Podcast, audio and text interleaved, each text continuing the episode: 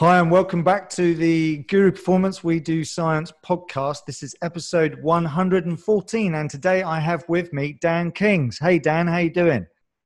Hey, Lauren. Nice to speak to you. So I'm practicing my sort of uh, radio host voice, um, although it probably sounds remarkably similar to every single other one that I do. Um, I'm really grateful to have you donate your uh, time and, and share with me this discussion that we're going to have today, which will be um, loosely around this concept of being a cultural chameleon um, and the importance of that and awareness of that in um, being a performance nutritionist, which, face it now, is probably one of one of the biggest um, exports for the sports science uh, industry in terms of uh, you know countries like the UK and Australia and United States and so on. You know the chances of you either practicing um, only in your own country if you're in elite sport particularly or working more importantly with clients or athletes that only come from your country or culture are pretty rare and i think the best example of this is the amusingly entitled English Premier League, which consists of primarily maybe one or two token, token English players, and the rest of them mm-hmm. are uh, foreign in one way or form. And in all seriousness, this is important. Um, this topic that we're going to get into the importance and awareness of culture and how that impacts the needs and requirements of our athletes, but also the important influence that that will have on how we determine the needs and requirements for our athletes and how our our, our recommendations should be structured and the likely impact that they will have. And by that i mean the the sort of the, the, the translational cultural translational blocks that can be involved in in that process on both sides both by us not understanding cultural issues in terms of um, what people are used to, uh, like, don't like, can do, can't do, um, are used to, the practical aspects of that, um, and uh, also um, that process being reversed by the recipient of that information. So it's a pretty complex process, and I couldn't think of someone better. Um, to talk to than a Welshman based in the Middle East. It's the ultimate uh, example. So now that I've said that, um, Dan, for those of the listeners that aren't aware of who you are and what you're up to, why don't you give us a, a quick idea of of, um, of yourself and, and, and, what's currently distracting you professionally? Yeah, sure, no problems. Well, thanks for having me on. It's uh, it's, it's, a great privilege to to be amongst uh, a lot of the speakers that you've had already. Uh, and, and as a non-academic, a non-academic kind of person, it's uh, it's always daunting when I do do these things. So so thanks very much. Um, okay, I'll save you the 25 meter swimming certificate uh, version, and I'll give you the executive summary if you like. Um, started with a degree in food science, moved into an MSc in nutrition and dietetics. Um, and, and, and, across my younger career, also worked as a tennis coach. So I've got a, a pretty big coaching background as well. Uh, my first jobs were really clinically working as a dietitian, and then I was lucky enough to get a break um, with the Welsh Rugby Union, and I worked with the Welsh uh, national team full time from 2002 to 2008, and really worked with the national team management to develop all the, the regional franchises and the nutrition support to each of the franchises and set almost like a blueprint, if you like, for, for, future services.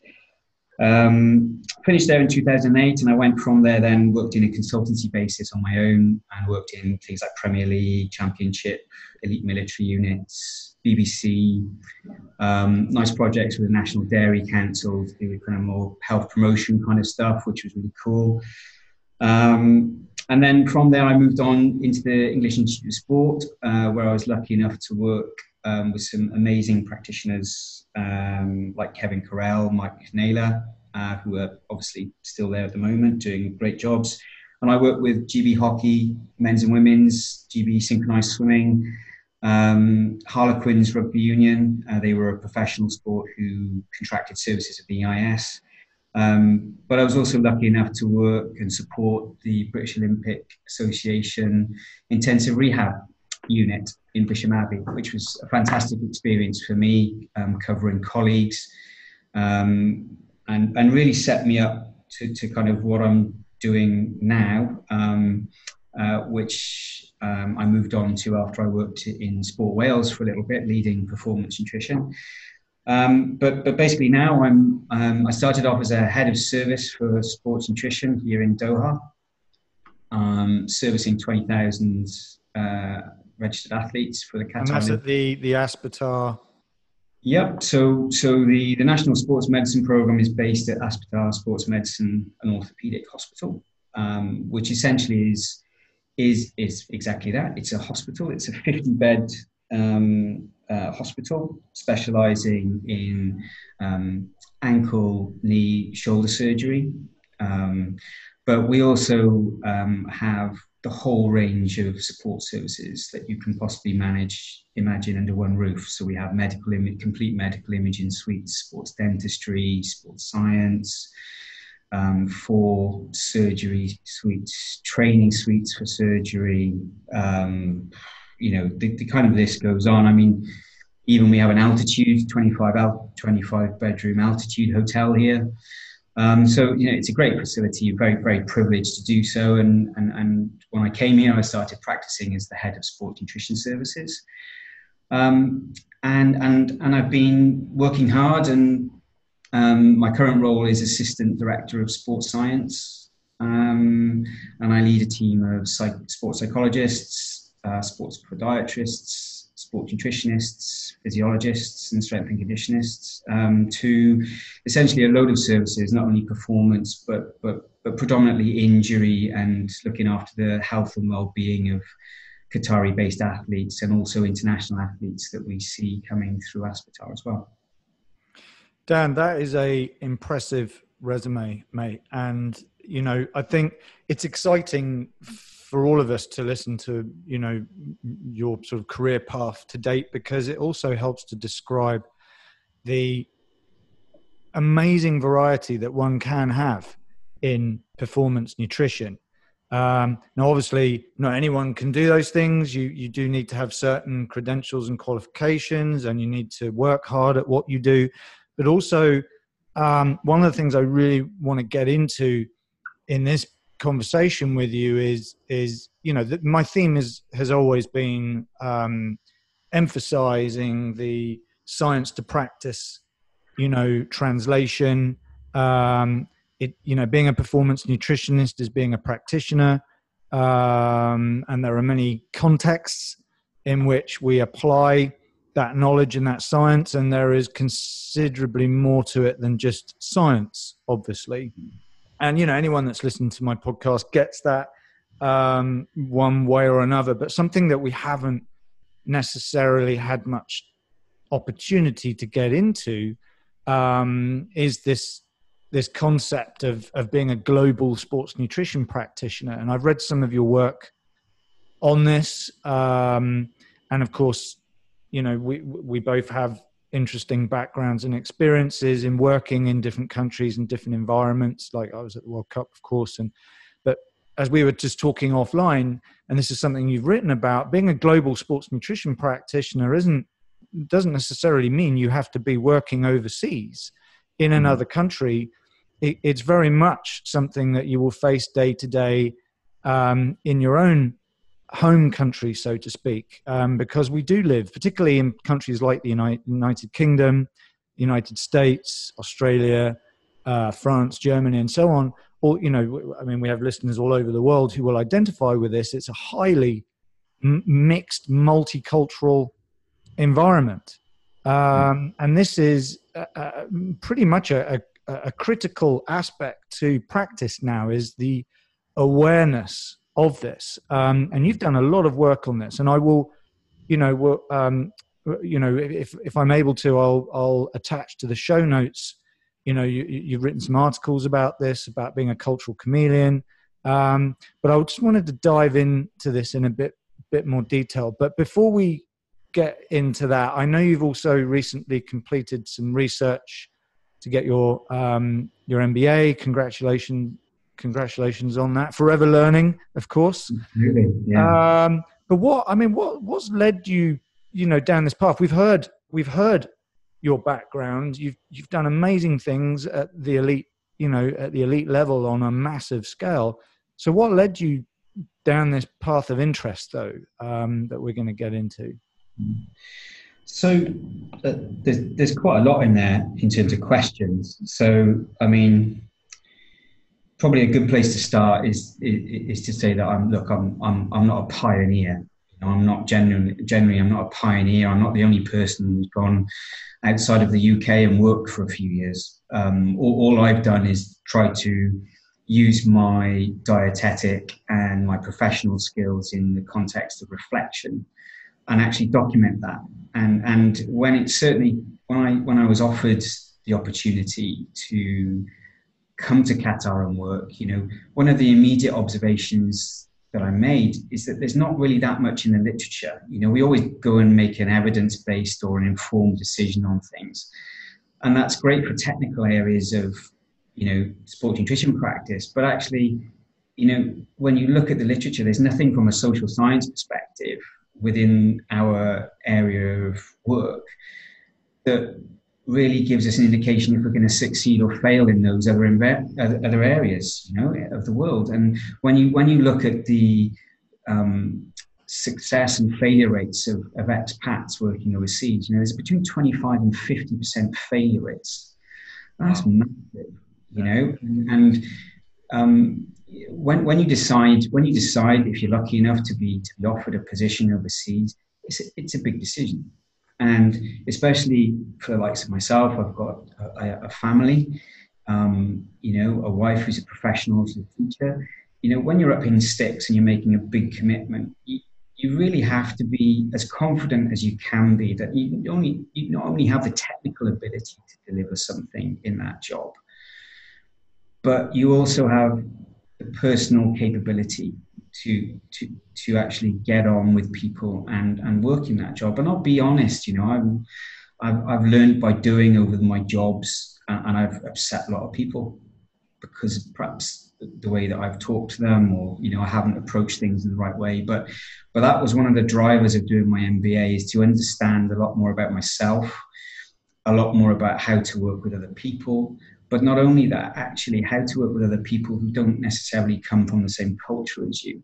And my, my pathway to coming to Doha was um, really from, from my mentor, um, a guy called Floyd Woodrow, um, who, who, I work with from a military point. And he, he's developed um, a concept called uh, the compass of life, which is basically looking at your your journey in your career, pulling out key experiences, looking at your strengths and where where you want to go with your life. And one of the things that I realised on my reflection and my journey was really I could I could see the cultural diversity that was starting to happen in elite sport.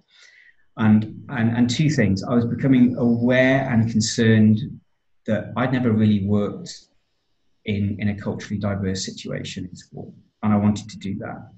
And second of all, I wanted a different culture for my family to, to actually experience. So, you know, when the moon's aligned um, in terms of the decision making process, and there are, you know, as I've written about in, in, in the simple cultural chameleon article, you know, there are there are a number of criteria which are identified that that, that increase your success rate of working, you know, overseas. So so when a lot of those ducks aligned, if you like, then you know that's that's kind of what led me to to coming here is, is getting a really what I would call an enriched experience for something which I'm sure I could have got in the UK because you don't have to go overseas, but really sometimes even if you're taught something on paper, there's no experience for just being immersed in something. And I chose the decision to be immersed in something in a different country rather than actually you know, reading about it and having a little bit of experience in the UK, you know, over a protracted period of time. So that that's kind of my journey, if you like. That's what's led me to.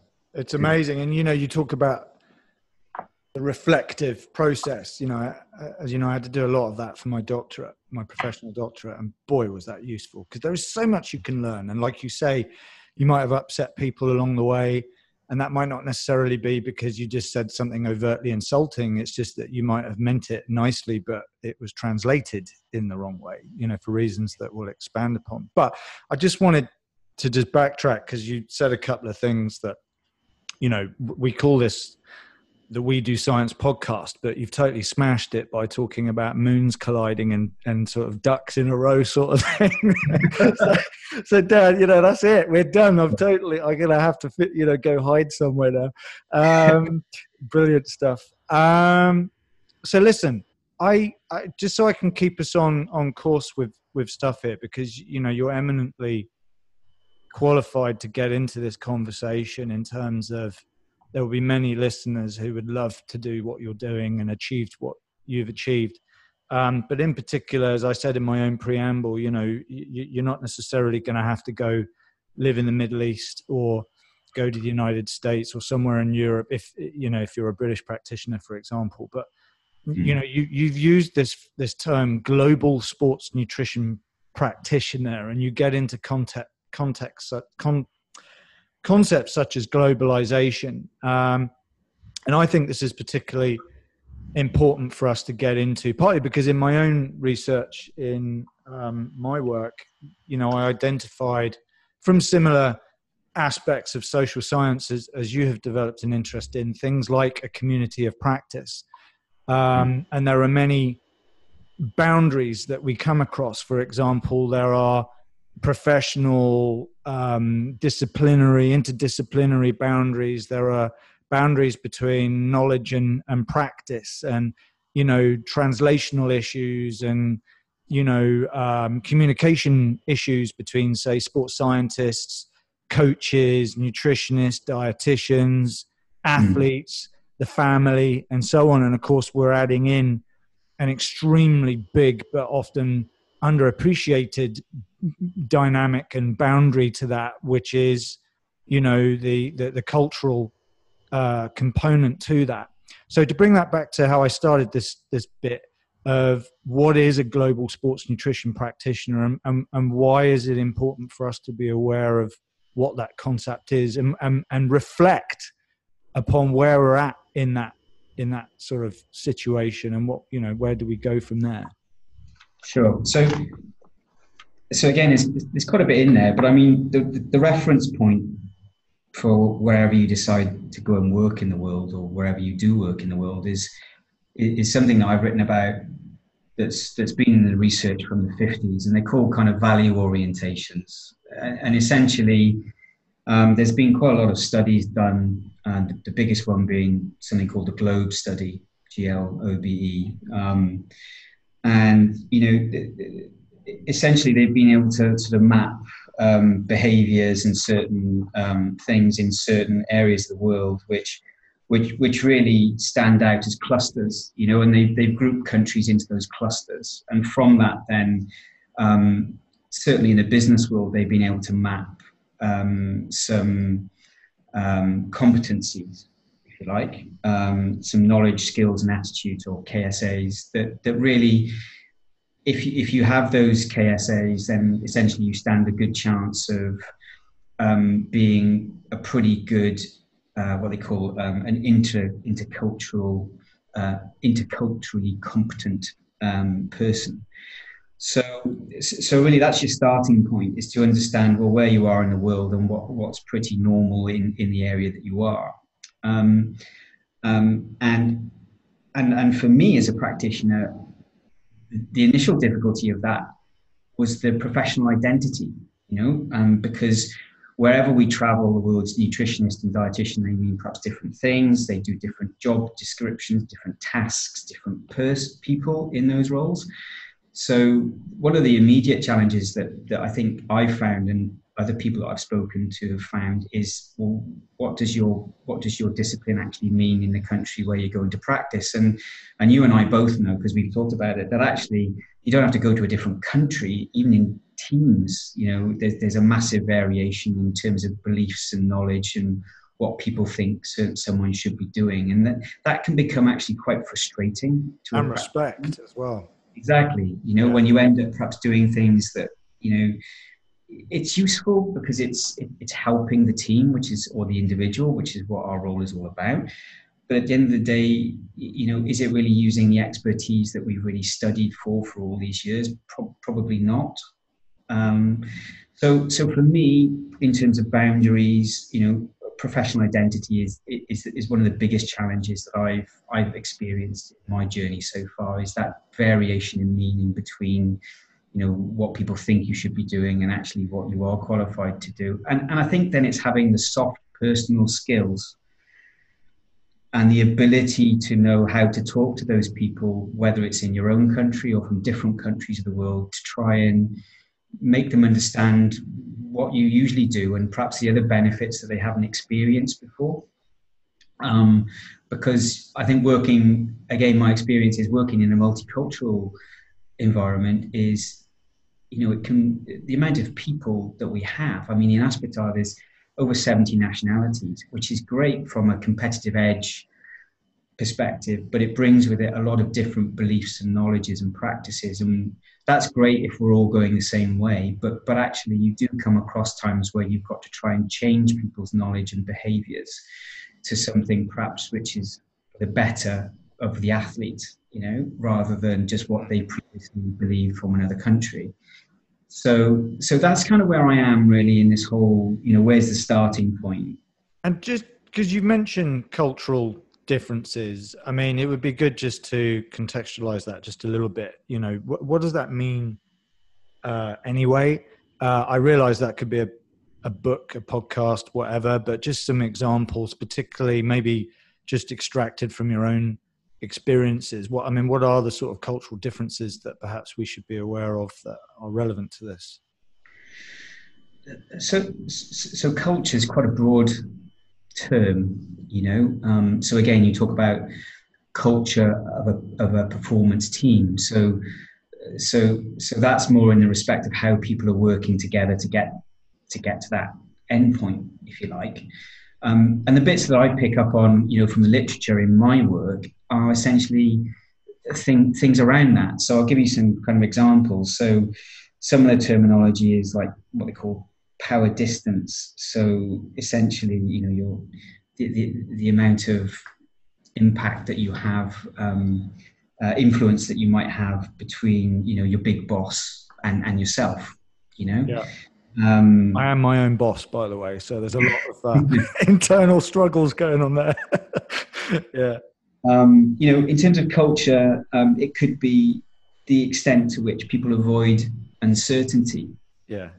Which is huge. Um, planning is another big one. You know, do people plan? Don't they plan? Um, how much people work as groups or individuals? Another one. Um, you know, are they long term, short term kind of people, uh, and you know the degree of even simple things like the degree of encouragement or reward that you get from from from doing what you do. You know, they call that humane orientation. I mean, that's the that, that's the technical term for it. So, yeah. so there's, there's lots of ways. You know, there's lots of things that go into culture, and that can cause something called cultural distant dissonance. So essentially, you know, what you're usually used to compared to what you're now facing. And I think the challenge is to look at, um, you know, where you've come from and where you currently are, and see where those missing pieces of the jigsaw are. And essentially, that that's what I tried to to do with my thesis research for my MBA is try to look at that to to, to kind of create, if I could, um, almost like a global map of competencies so that if somebody was thinking about going to work from the UK, who's worked there for a number of years, to Asia, then you know they they were possibly aware that they needed to have these other sorts of competencies in addition to the ones that they had. Yeah. Um, and if they didn't have those competencies, then it, it made them more self-aware that they could actually, you know, look at that in terms of their professional development to develop those competencies um, and reach out to people to help that, um, to try and improve their chances of success in the country where they want to go and practice. Because, like you say, you know, there's so many people going out in the UK in sports science, looking to get into sports nutrition.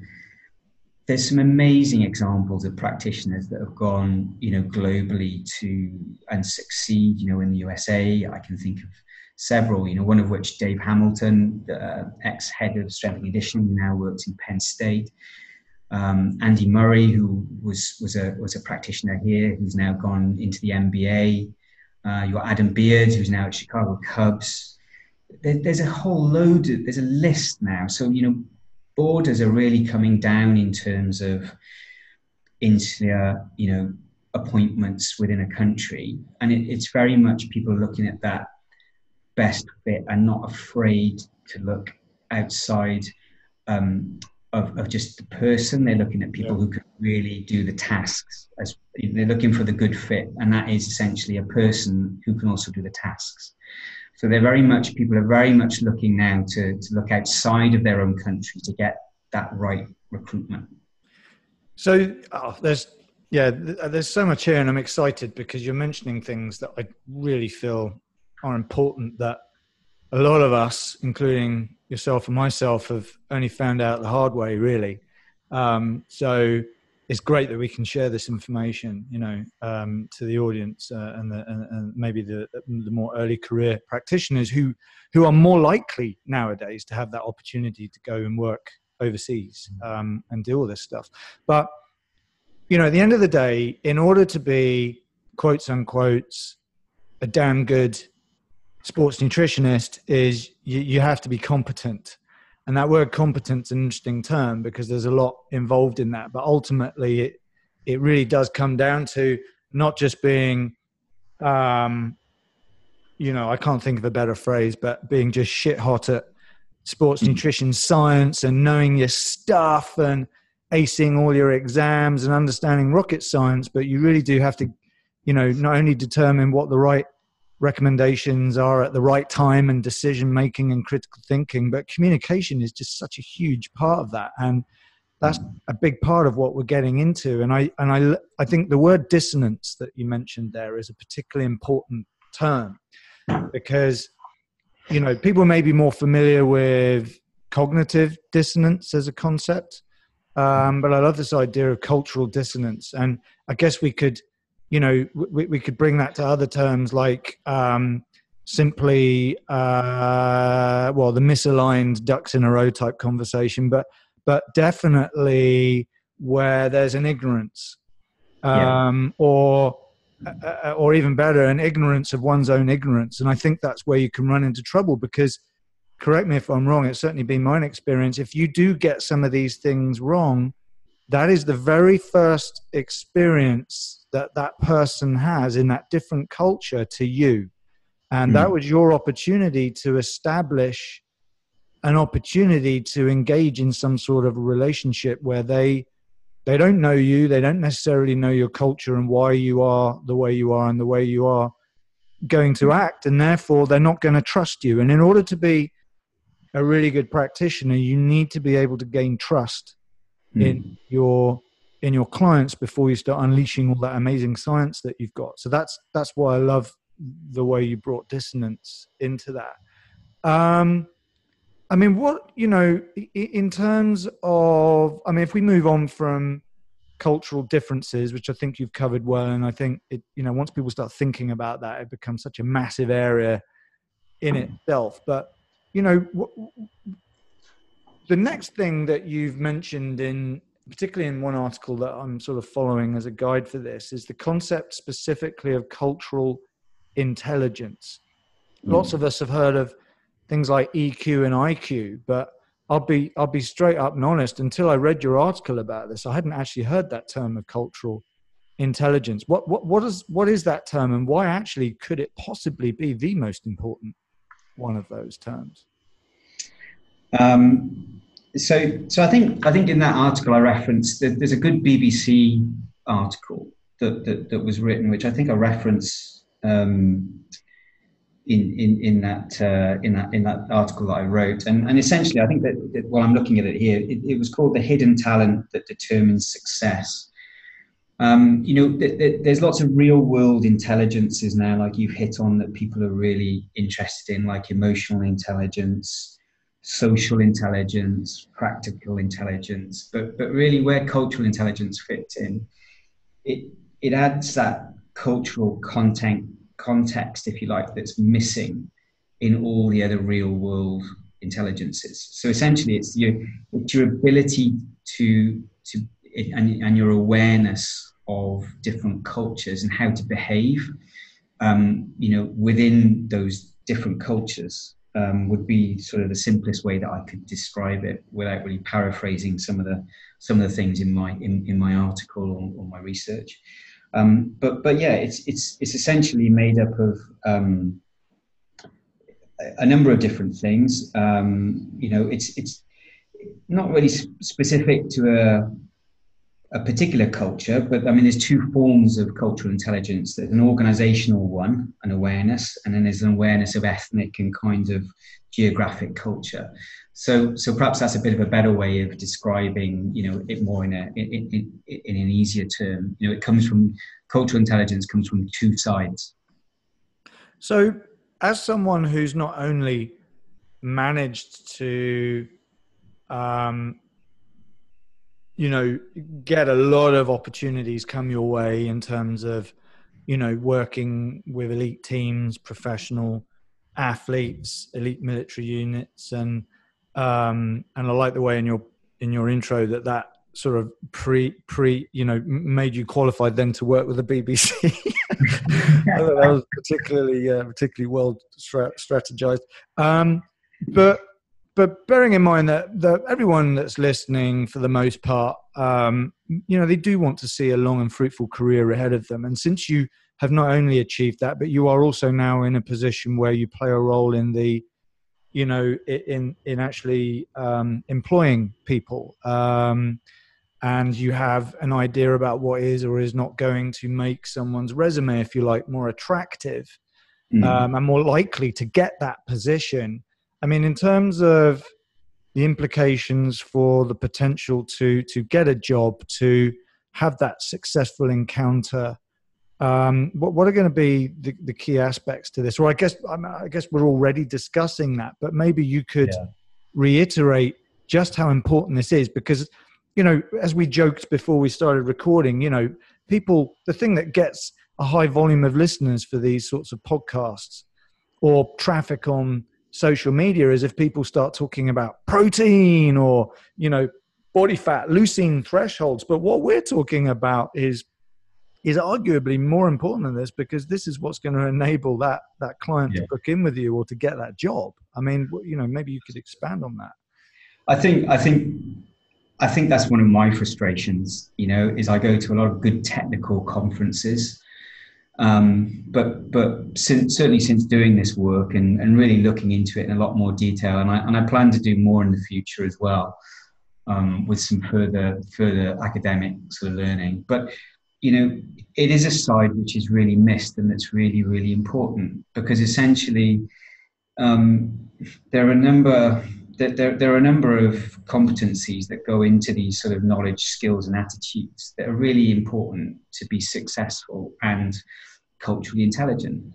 Um, and if people aren't aware of these things, then you can be, you know, the best technical person in the world. You can have an amazing PhD, um, you know, brilliant A levels, all the rest of it. But essentially, the bottom line is you've got to work with people and people who want to employ you as well, because you can have all of those skills and you can spend and as much money as you want on academic studies but you still need to pay the bills.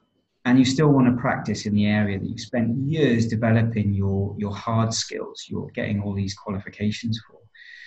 And ultimately you know what i look for personally in people now is really those soft skills um, and they're the immediate things that came out of my research and i because there was nothing really in the literature in in our in, in our sphere of practice if you like I had to very much delve into the business side of the, the literature to, to try and pull things out as a starting point. And if I give you an idea, I mean, you know, my, my questionnaire was built on 43 different competencies across three different themes. So, you know, what I was able to do was to kind of narrow those down and look and cross-reference them across managers and practitioners to see, well, where where did people think the same? And essentially, there, there are a number of things which which which came out. Um, simple things like listening skills, adaptability, you know, decision-making capability. You've already mentioned communication, but feedback skills because people talk about communication, but actually, what does that really mean? You know, a lot of people these days they want feedback from things they've done positively or negatively, and we know that has a massive impact. You can switch people off if you do that incorrectly, um, and especially where you've got a multicultural, multinational situation, people can take things that you mean one way completely the other way. So you know, these are really, really important things. And technical knowledge is in one of those key you know, um, competencies for sure, but the ability to build partnerships and alliances, mentoring, developing others, you know, and the ability to influence and motivate. These are all things which came out really strongly in my work. Um, and if I put myself in an interview situation, I mean, for sure, you know, if, if people could demonstrate those sorts of things to me, you know, and it's not just on a, read job descriptions these days and there's this whole thing you know points 1 to 12 that they like to have. But i would actually question if people actually you know can have any of their current competencies mapped to those things. Because that was the other thing that came strongly out of my word uh, out of my work is that competencies are poorly mapped against actually current tasks that people are doing in elite sport in sports nutrition. Mm. Um, you know, and I and I was lucky enough through the, the, the, the goodwill of, you know, a lot of people that chose to be involved in my study. You know, I was lucky to get 60% of the, you know, institutes of sport that I, I know are available in the world. Um, and all the big ones as well within that. So, you know, and there are people who, who offline were readily reporting to me and, and really well known people they they haven't had competencies mapped in an in a new Olympic cycle. And and the other thing that's the other thing that came through my work is that people thought that the competencies needed for success had changed over the course of the previous Olympic cycle. Yeah. So you know this is a dynamic and flexible thing. It's not a static thing. And and what I hoped for my work was that actually it started to perhaps raise a little bit more awareness and bring it back up to to you know to the top a little bit to say right well this is something that's really important that we should be doing at the start of our cycles to see where we are how how things have changed um, to make sure that we can impact in performance in the right way. Um, and and where those competencies have moved on we can perhaps link that back to our professional development with our with our groups of practitioners to make sure that they're still able to do what we want them to do with their excellent technical knowledge. So so it was it was pretty enlightening for me um, and I'm really happy that I was able to to, to document it and, and will be publishing findings as well very very shortly you know, and I, I think it's important also because this is really fascinating, but it, it might lead some listeners who are considering themselves as more lab-based scientists or, you know, you know, uh, institution-based researchers and so on, and they're like, you know, okay, this is all very interesting, but I, it, it's not that relevant to me because, you know, I'm not in the cold face practicing with these people. But actually, it is because you're doing the science that's informing the practitioners um, that that they're you know informing their decisions, their recommendations they're putting into practice, and we all need to have an understanding of where all this fits in terms of relevance. It's my new favorite word, Dan.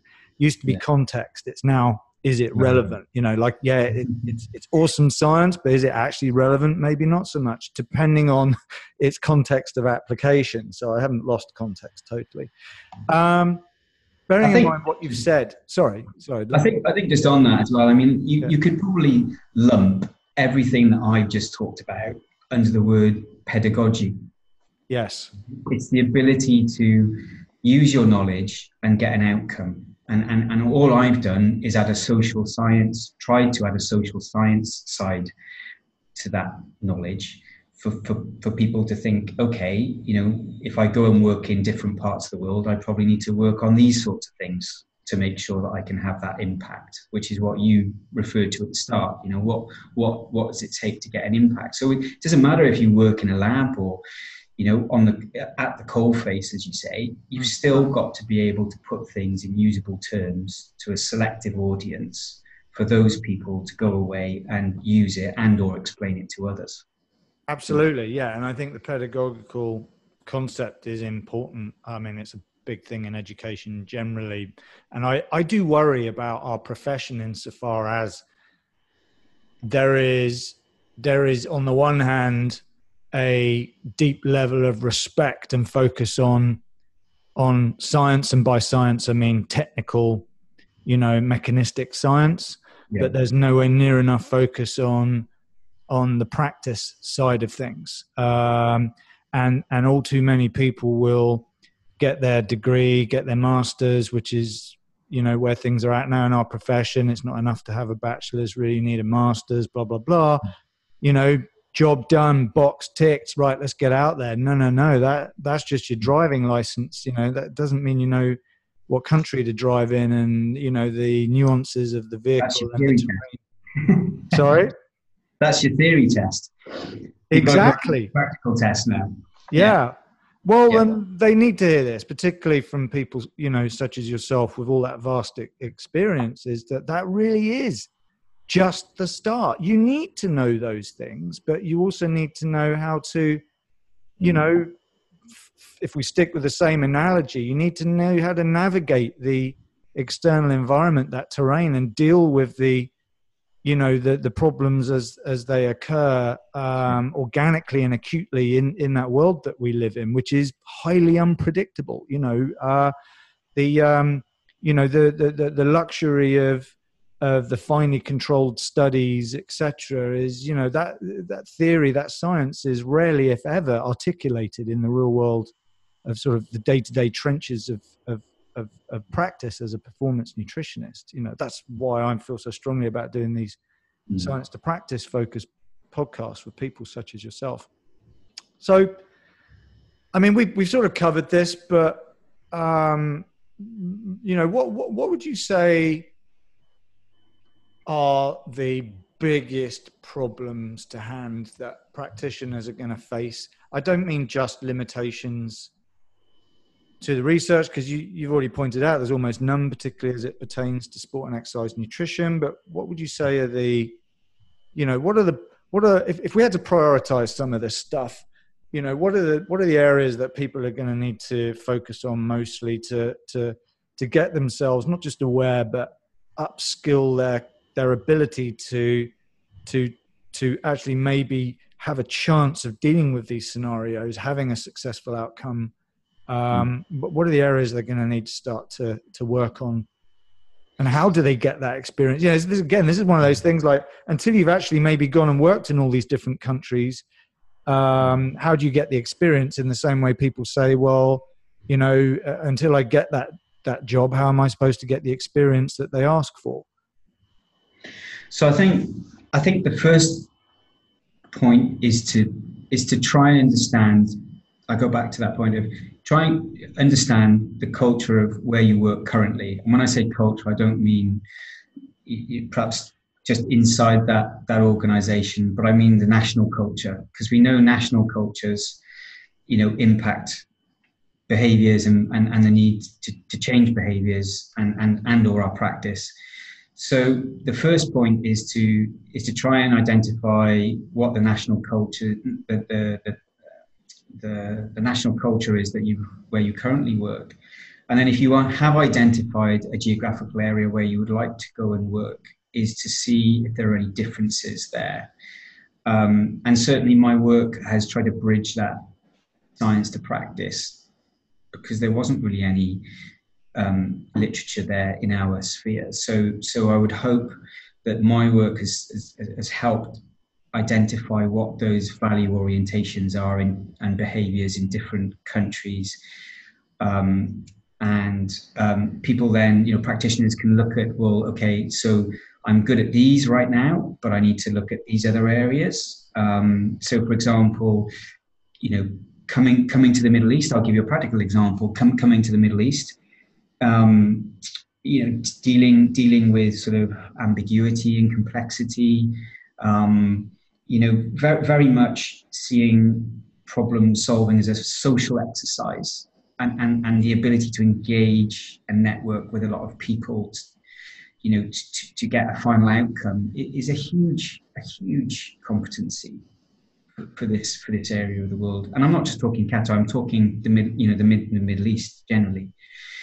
Um, and and you know, I'm sure there's there's lots of other examples I could kind of go into, you know, using different countries in the world. But but I mean, that would be my first point: is understand where you are now and if you want to try and work somewhere else, this different country, well, what are the cultural nuances that you know that might make you need to reevaluate some of the competencies that you've got? Second thing is you don't necessarily have to work in those countries because um, you know we all there's a big push at the moment for lots of collaborative things in our own countries to work cross border, cross country you know, f- for the benefit of A, our athletes, or B, you know, science in general. Um, and an example of that here, you know, in, in Aspetar, we're an IOC um, accredited centre for research. So, you know, yesterday I was talking to um, um, Ian Needleman in, in UCL about some, some sports dentistry collaboration, unbelievably. So, so, cool. so, you know, it, mm it's a, it's not just about working in these countries it's about actually understanding how people work you know within the, the collaborative teams that, that, that that also you may already be involved in you know and and it's the simple things like well why why why why do they take so long to or why are they so delayed in their time frames and their deadlines why don't they meet their deadlines um, why, why don't they plan um, why are they just telling you what to do why aren't they listening to you know, there, there's lots of things that you need to, messages that you need to pull out of some of the, the things that you're observing, even if these are verbal cues, to, to then reflect back and go, well, that's so different to the way that we work, I work. Why, why is that? And that's not necessarily just to do with personalities, individual personalities. It just could be to do with the way, you know, from a cultural perspective, the way that things are done where they are currently working. Um, and I think the third thing is is to make sure you've got a good mentor. You know, I've I've I've talked to this constantly. Call me, email me. Um, uh, you know, people like, for example, Mark Ellison, I, I speak to on a on a regular basis, not as a mentor, but just to catch up. But you know, Mark uses Nigel Mitchell. You know, I use uh, Floyd Woodrow. We all have blind spots, and sometimes it's really important or when you're in a situation where you know you need to bounce something off somebody who knows you well who's got almost like a good benchmark benchline knowledge of your behaviors who you are what, what you're doing to actually give you some guidance and to make you check and challenge you a little bit and make you second second think. And so i can't really underestimate the value of tagging yourself to, to a mentor if you're thinking or if you are going to work in a different country because there will be frustrations. You know even if you go to a developed country in the world there will be frustrations. And it's really important that you have somebody there that you can not only talk to them about those frustrations and vent but but also get some real practical guidelines or guidance because they've they've worked outside of the country where you know you've you've actually come from um, and I'm not just saying that to, to, to increase my inbox traffic. I'm genuinely just saying that um, I think mentorship is identified all the way through, you know, certainly the dietetic world and and and, and the sport nutrition world. And I think it's it's not done enough. You know, I think people, I think young practitioners are afraid to reach out or you know, I think I think as more senior practitioners, I think we've we've got a duty of care to support young developing practitioners, and certainly, yeah. you know, something like the SENR, for example, in the UK, I think is a wonderful thing and a wonderful opportunity, you know, for, for, for things like this, where you can have some voluntary people, you know, tagged into in, in into a, an accredited board, um, you know, to, to, offer some guidance as as is required. You know, and I think there's a lot of people out there who will be willing to do that, um, and I certainly do. You know, at the moment, I, I'm more than happy to accept emails and have a Skype and and and you know make people understand my mistakes that I've done across my life so far, of which there are many. Um, but I've learned from them, and I've developed. Both, and uh, you know, and that's what it's all about. You know, it's very few people that can go through their journey of not making mistakes. Simple. Yeah, no, absolutely. Well, what a brilliant way to end the conversation, which ultimately could go on for a very long time. But of course, it is a reflection on a fairly long journey um, that you've had, you know. But it, it, this is one of those sort of mentorship examples of listening to people who've who've made it who've mm-hmm. successfully traveled that path and learned from those mistakes and those experiences. And in this case, one of those lessons is the importance of cultural differences and understanding the ins and outs of that and how that can impact your career. But also, what's clear from your own career path is not being shy to take on those challenges of working in different environments and countries. Um, because the rewards can be huge. And of course, this is one of those things that massively enriches not just your skill set as a practitioner, but also your own personal life. And. You know, we, we, we, you know, it is a privilege to be able to live and work in different cultures and work with people. And face it, you become a little bit more interesting, and life becomes a little bit more interesting. But if we have hmm. to put it down into professional or monetary terms, is you probably are more employable as a result as well. So it's a win-win. Absolutely, hundred percent. Yeah. yeah. So, well, look, thanks, mate. It's been good. um, I've really enjoyed this chat. If if people want to, uh, we won't put out your email or anything. I'll, I'll, link to social media channels and so on. That's you know, uh, uh, LinkedIn and all that is a, probably a, a, a, better, more professional sort of way of connecting with you. But uh, what what would uh, if people want to follow your um, your musings on Twitter, etc. Um, what you know, what, what what's the sort of the quick and simple way of finding out more about you and? Um, yeah, so so sure. Um, you can follow me. I'm Dan at Pro Athletes um, on on on on Twitter. Um, uh, you know, much to the amusement of my kids, I don't do Instagram. You You're know. not Insta famous. That's, no, that's no, no, no. Um, I do read carefully what I forward on on my Twitter feed to make sure I'm not forwarding on all sorts of spurious nonsense. Yeah. Um, so you know, and I and I do post things as I do applied you know work here. Um, I do post the findings on there, you know, because yeah. I, I try and keep people aware of you know what I'm finding because it obviously you know it takes a while to get stuff published and of course. Um, um, no, well, you guys have great outputs, um, both yourself personally, but also at Aspetar. There's all sorts of great. Yeah, it's great. I mean, and your colleagues there. I mean, there's a you know we haven't mentioned this really, but there's an absolute world class collection of um, experts and you know uh, up and coming experts that work there. One of which I've interviewed in the past, Marco Cardinale. Um, where we got into that whole concept of over sciencing, you know, actually one of the most popular podcasts I've done. So, um, um, so that you know that's been great, and that's one of the guys you work with. So that's pretty awesome. Um, look, we could drag, we, we we could carry on and carry on, but we've run out of time. Um, So I'll just remind folks that um, there will be some show notes where we'll link to some of these articles and con- you know contact information and and so on. There's loads of podcasts that have preceded this over the years where we get into some of the topics we've delved into. Um, and uh, you can find out about that at guruperformance.com as well as our uh, various um, educational and research outputs that we do in addition, of course, to this podcast. Um, and you can find out about that at guruperformance.com. I am Laurent Bannock and look forward to bringing another episode of We Do Science back to you very soon. Take care, everyone, and uh, talk to you all soon.